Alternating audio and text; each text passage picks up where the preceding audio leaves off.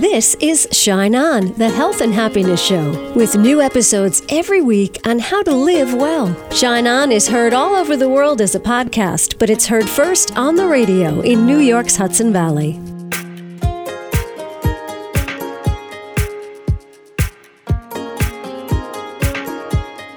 Hi, it's Casey. Thank you so much for tuning in to Shine On, and thank you to the people who are finding this little show in podcast form and liking it.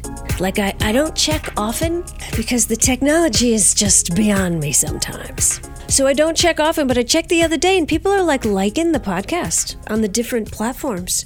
Thank you, thank you, thank you. That means so much to me. It's amazing. It's amazing. I appreciate it. And I appreciate our first guest. His name is DJ Vanas. What a guy. Let me tell you about him. Former officer in the U.S. Air Force. He's now a speaker all over the world, and he draws his inspiration from Native American philosophy and tradition. His book is called The Warrior Within, Own Your Power to Serve, Fight, Protect, and Heal. I'm going to say that again. Own your power to serve, fight, protect, and heal. That's your power. You already have it. DJ tells us you were born with it and you can cultivate it and make it stronger. Own your power to serve, fight, protect, and heal. Serve comes first, which that got me all lit up.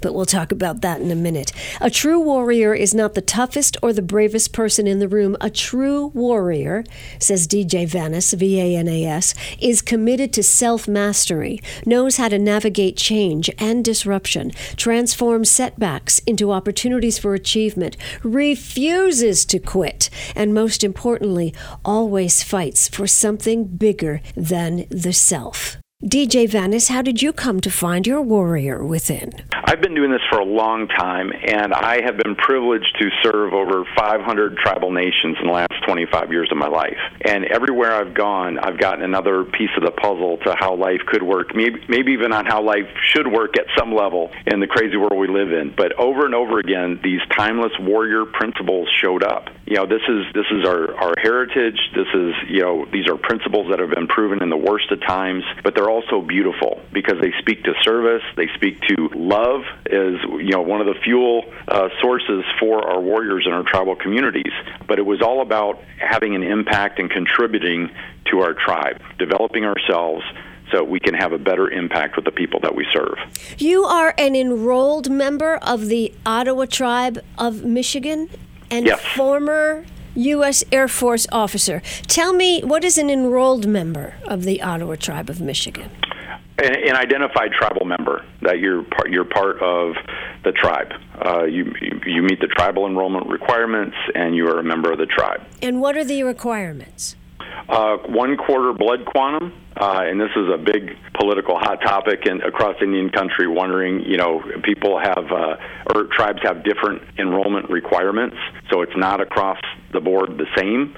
Tribes get to set what that is, but there's a lot of conversation now about changing enrollment requirements just because that was one of the policies that the federal government put on tribes for tribal enrollment. We never had that, but we have become the enforcers of that requirement, and now tribes are starting to look at that differently. Were you raised in this heritage? I was raised in the military. My family back home in Michigan, I moved shortly after I was born. My dad served our nation for 21 years as an enlisted man in the Air Force, and so I grew up on military bases all across the country. But I've always, held my heritage precious. I always knew, growing up, who I was, where I came from. My grandma taught our traditional language back home in Michigan. All my relatives are still back there. I have relatives on the tribal councils at times. And so that was always a connection.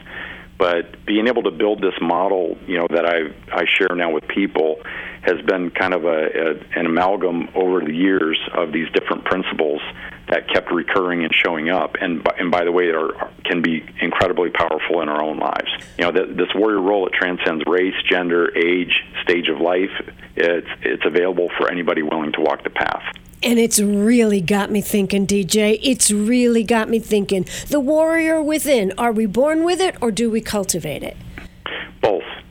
Great question. I think, we all have a level of grit, determination, willingness to serve. We are social creatures by design. I think that's hardwired into us, is that, we are compelled to have an impact with people beyond ourselves. So I think we're born with that innately, but also it's developed through encounter, dealing with, and I talk about it in the book, the ways that we practice courage, the way that we show up on a daily basis, the way that we take care of ourselves, who we surround ourselves with, the type of environment we build around ourselves. All those things can foster that warrior spirit in our own lives and be able to, help us fulfill that warrior role. It doesn't happen automatically, but when we get this right and we get it in alignment, this is when we really are able to unleash, who we are and what we can do in this world in a positive way. Wow. The warrior role, the three reasons why service is so powerful. Tell us about that. Yes. Service is the beating heart of that warrior role. My people, we call a warrior ogichida, and that term has nothing to do with what you see on TV or in movies. It's not that stereotypical Hollywood role. It was somebody who dedicated their lives to serving other people well, somebody who fought for something bigger than their own personal welfare. And the reason why service was at the heart of that was for three reasons. Number one, service is our highest calling. If we are not put here to serve, why are we here at all? That's a really important question to answer. Number two, service is our deepest need. We all have a need in this world. You have it, I have it, my kids have it, your kids have it, our people that we work with have it. And it's that need to feel valued, that we matter at some level, that we are, that we are important, that we have value. And we can get some of that need fulfilled when we serve somebody else well. That's like the ultimate game of connect the dots. So it's our deepest need. And the third reason why service is the heart of that warrior role is because it's our legacy. It's what we leave behind us in the end. We were going to come to a point where we draw our last breath. How we will be remembered is going to be based on who we impacted, who we served, those lives that we touched, those little interactions that might not have been so little to the person we had it with that left a mark on somebody's spirit. All the tribes that I've worked with over the years, over 500 tribal nations, when those communities lose an elder, they have a memorial and a feast to celebrate that elder's life. And they always reflect on who that person impacted, those moments where they shared wisdom, humor, some guidance, some encouragement, where they served as a shoulder to cry on or a hand to hold to somebody who needed it the most. That's the thing that outlives us. Oh, man. You got me crying, DJ Vanas. You got me crying. The Warrior Within is the book. I swear I have tears in my eyes. You're good. And this is just so, you know why it's so needed right now? We can each make a list of things that have happened in the last handful of years, like terrible, horrible things that we've all witnessed and lived through. People say we're all in the same storm, not necessarily in the same boat, but we're all in the same storm. Turning this around to find the warrior within feels like, to me right now, a life raft. It really does. It feels like this is going to help people just navigate daily life, which has become so overwhelming. What else do you want us to know? I know you touched on a little bit of the Native American, how it's perceived in media and what it really is. Do you want to tell us a little bit more about that? Yeah, in big media, our warriors traditionally were only looked at through the lens of their fighting skills. But what I wanted to do in this book was unpack all the different principles and ideas that made our warriors special. They dealt with fear, they dealt with pain, they were outmatched. They, as far as numbers go, they were outmatched technologically. They were lied to at every turn, and they were always in some state of deprivation because of the dynamics that were happening all around tribal communities during the, as people moved further and further west. So it made those ideas, to me, really special, and that's what I wanted to share in the book, is these principles that go beyond just the weaponry that was used, but what was in their heart, what was in their spirit, what type of mindset did they have, what type of focus did they maintain, even in the midst of chaos. And that's what I wanted to unpack during the book, because like you said, the last couple of years have been hard for everybody. You know, and this warrior role is also about benevolence. It's impacting somebody else in a positive way. It's not that, you know, toxic masculinity model of that warrior role. And it's not about domination, and it's not about leadership by being the loudest voice in the room. It's somebody who dedicated their lives to impacting somebody else in a positive way, and we need warriors in this world. We need people that are willing to step up and get out of their own pride and ego and say, how can I be of service in this moment to somebody else? The word you used, ogichida, what was that word? Ogichida. That means warrior in our language. Okay, very good. You know, it makes me think. It just makes me think, what if, as part of our daily life, you know, everybody, well, like went to work or went to school or did your hobbies or whatever, and then did your service. Like, oh, and now I'm going to do my service. Like, the world would be forever changed if even, like, just a small percentage of people put more service into their life, right? Exactly, and weave it through. It doesn't have to, you know, be compartmentalized where you do one thing and then you now switch gears. We can interweave it into everything that we do, the conversations we have, the work that we do. You know that, I mean, even moments where you have a phone call with somebody is not just, you know, having our own, you know, kind of issues aired, but also asking the people that we're talking with, you know, how are you doing? Right. What is there anything I can do for you? You know, just it doesn't take much time. But it can have a huge impact on somebody else's life. You know, we always look at the moments that other people did it for us, and we know how it feels. Mm. Imagine being able to do that on a consistent basis for other people. Yeah. What are the 6 stays? The 6 days are how to navigate change, which is something that's universal. We deal with it from the moment we draw our first breath to the moment we draw our last, and we tend to struggle with it because it pushes us out of our comfort zone. And the 6 days in the book are strategies on how to navigate change effectively. So we talk about things like staying calm, staying philosophical, staying grounded, you know, staying flexible, staying focused, you know, and staying connected. You know, those are the things that, especially when we're dealing with change, we can have a strategy that helps us navigate through, or we can just jump into it and start kicking up dust and keep our fingers crossed. That's one strategy. I don't recommend it. That's why I laid out the 6 days in the book to help people deal with that effectively. All right. I have got to let you go, but this has been so wonderful. Is there anything else our listeners need to know before you leave us? Just, I hope that they enjoy The Warrior Within. It's something I poured my heart into, and the whole goal of the book was to help people not only feel more confident in who they are and what they can do, but to create and share a plan on how they can do it consistently and for the long term. You're the best. Where do we find you on social media? On social media, I'm on LinkedIn, Facebook, Twitter, Instagram now, and my website is nativediscovery.com. That's the best way to get connected. Nativediscovery.com. DJ Vanas. The Warrior Within, own your power to serve, fight, protect, and heal. And I love what he said about making service part of every conversation. And how can I help you? And what do you need? And even if you can't provide more than a listening ear, you are of service.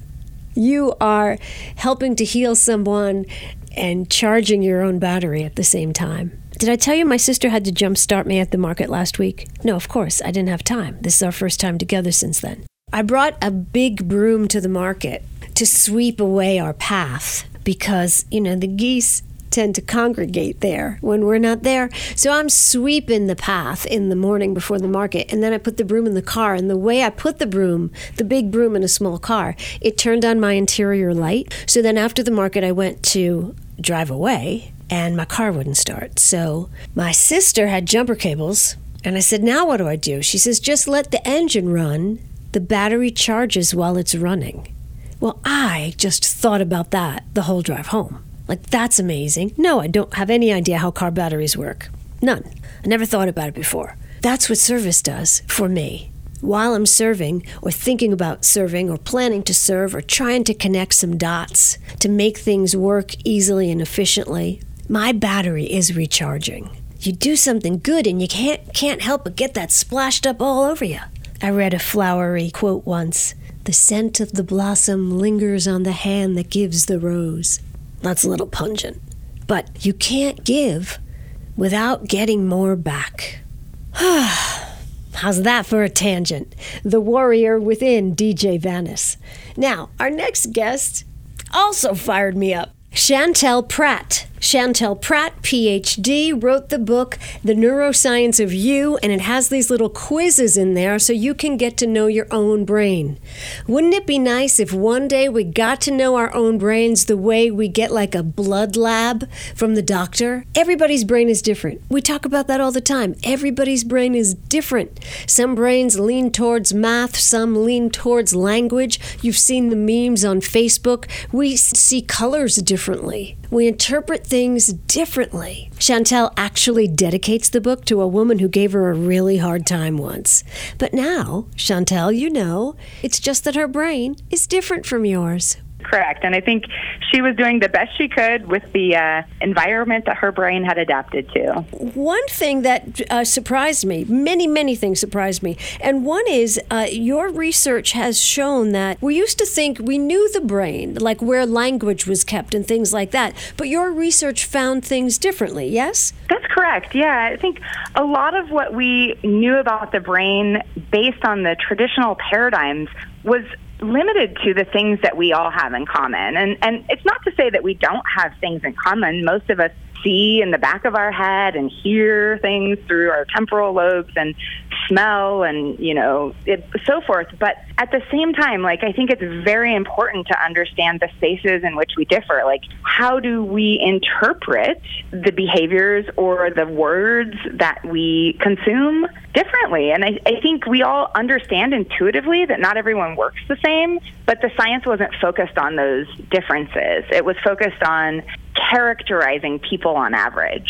Gotcha. You know, I read that friends are more likely to have brains that respond in a similar fashion. And that's why it is such a thrill and a treat. And it's like you can put down all of your worries when you're with somebody whose brain works like yours. You don't have to work so hard at explaining yourself, right? That's exactly right. And you know, relationships strengthen when people feel heard and seen. And, you know, it's just so much easier when you are coming from a similar perspective to interpret the things that you can observe and figure out what's going on under the hood of your friend or the person you're trying to connect with. Right. So you say with two simple tests, we can estimate the dominant tempo of our neural rhythms. What kind of tempos are we choosing from here? Well, most brains oscillate, have a preferred frequency for communication that ranges between 7.5 hertz or times per second to maybe 13 on the higher end. There are, you know, individual differences. And this rhythm changes throughout our lifespan. And it basically affects the rate at which we take in new packets of information that we're aware of. Oh, man, this explains my marriage. Mine too. Yeah. Yeah. You know, my husband will say to me, you need to stop talking so I can process that. Like, he just doesn't fly like the way I fly. Wow.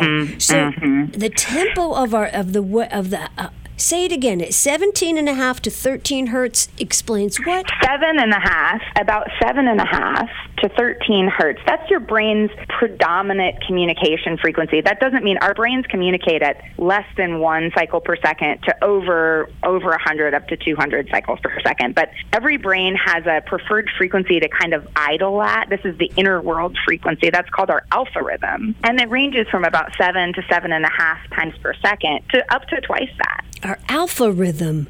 Oh, I like that. I wonder what my alpha rhythm is. And this whole thing about being left brain, right brain, is that really a thing? Nope.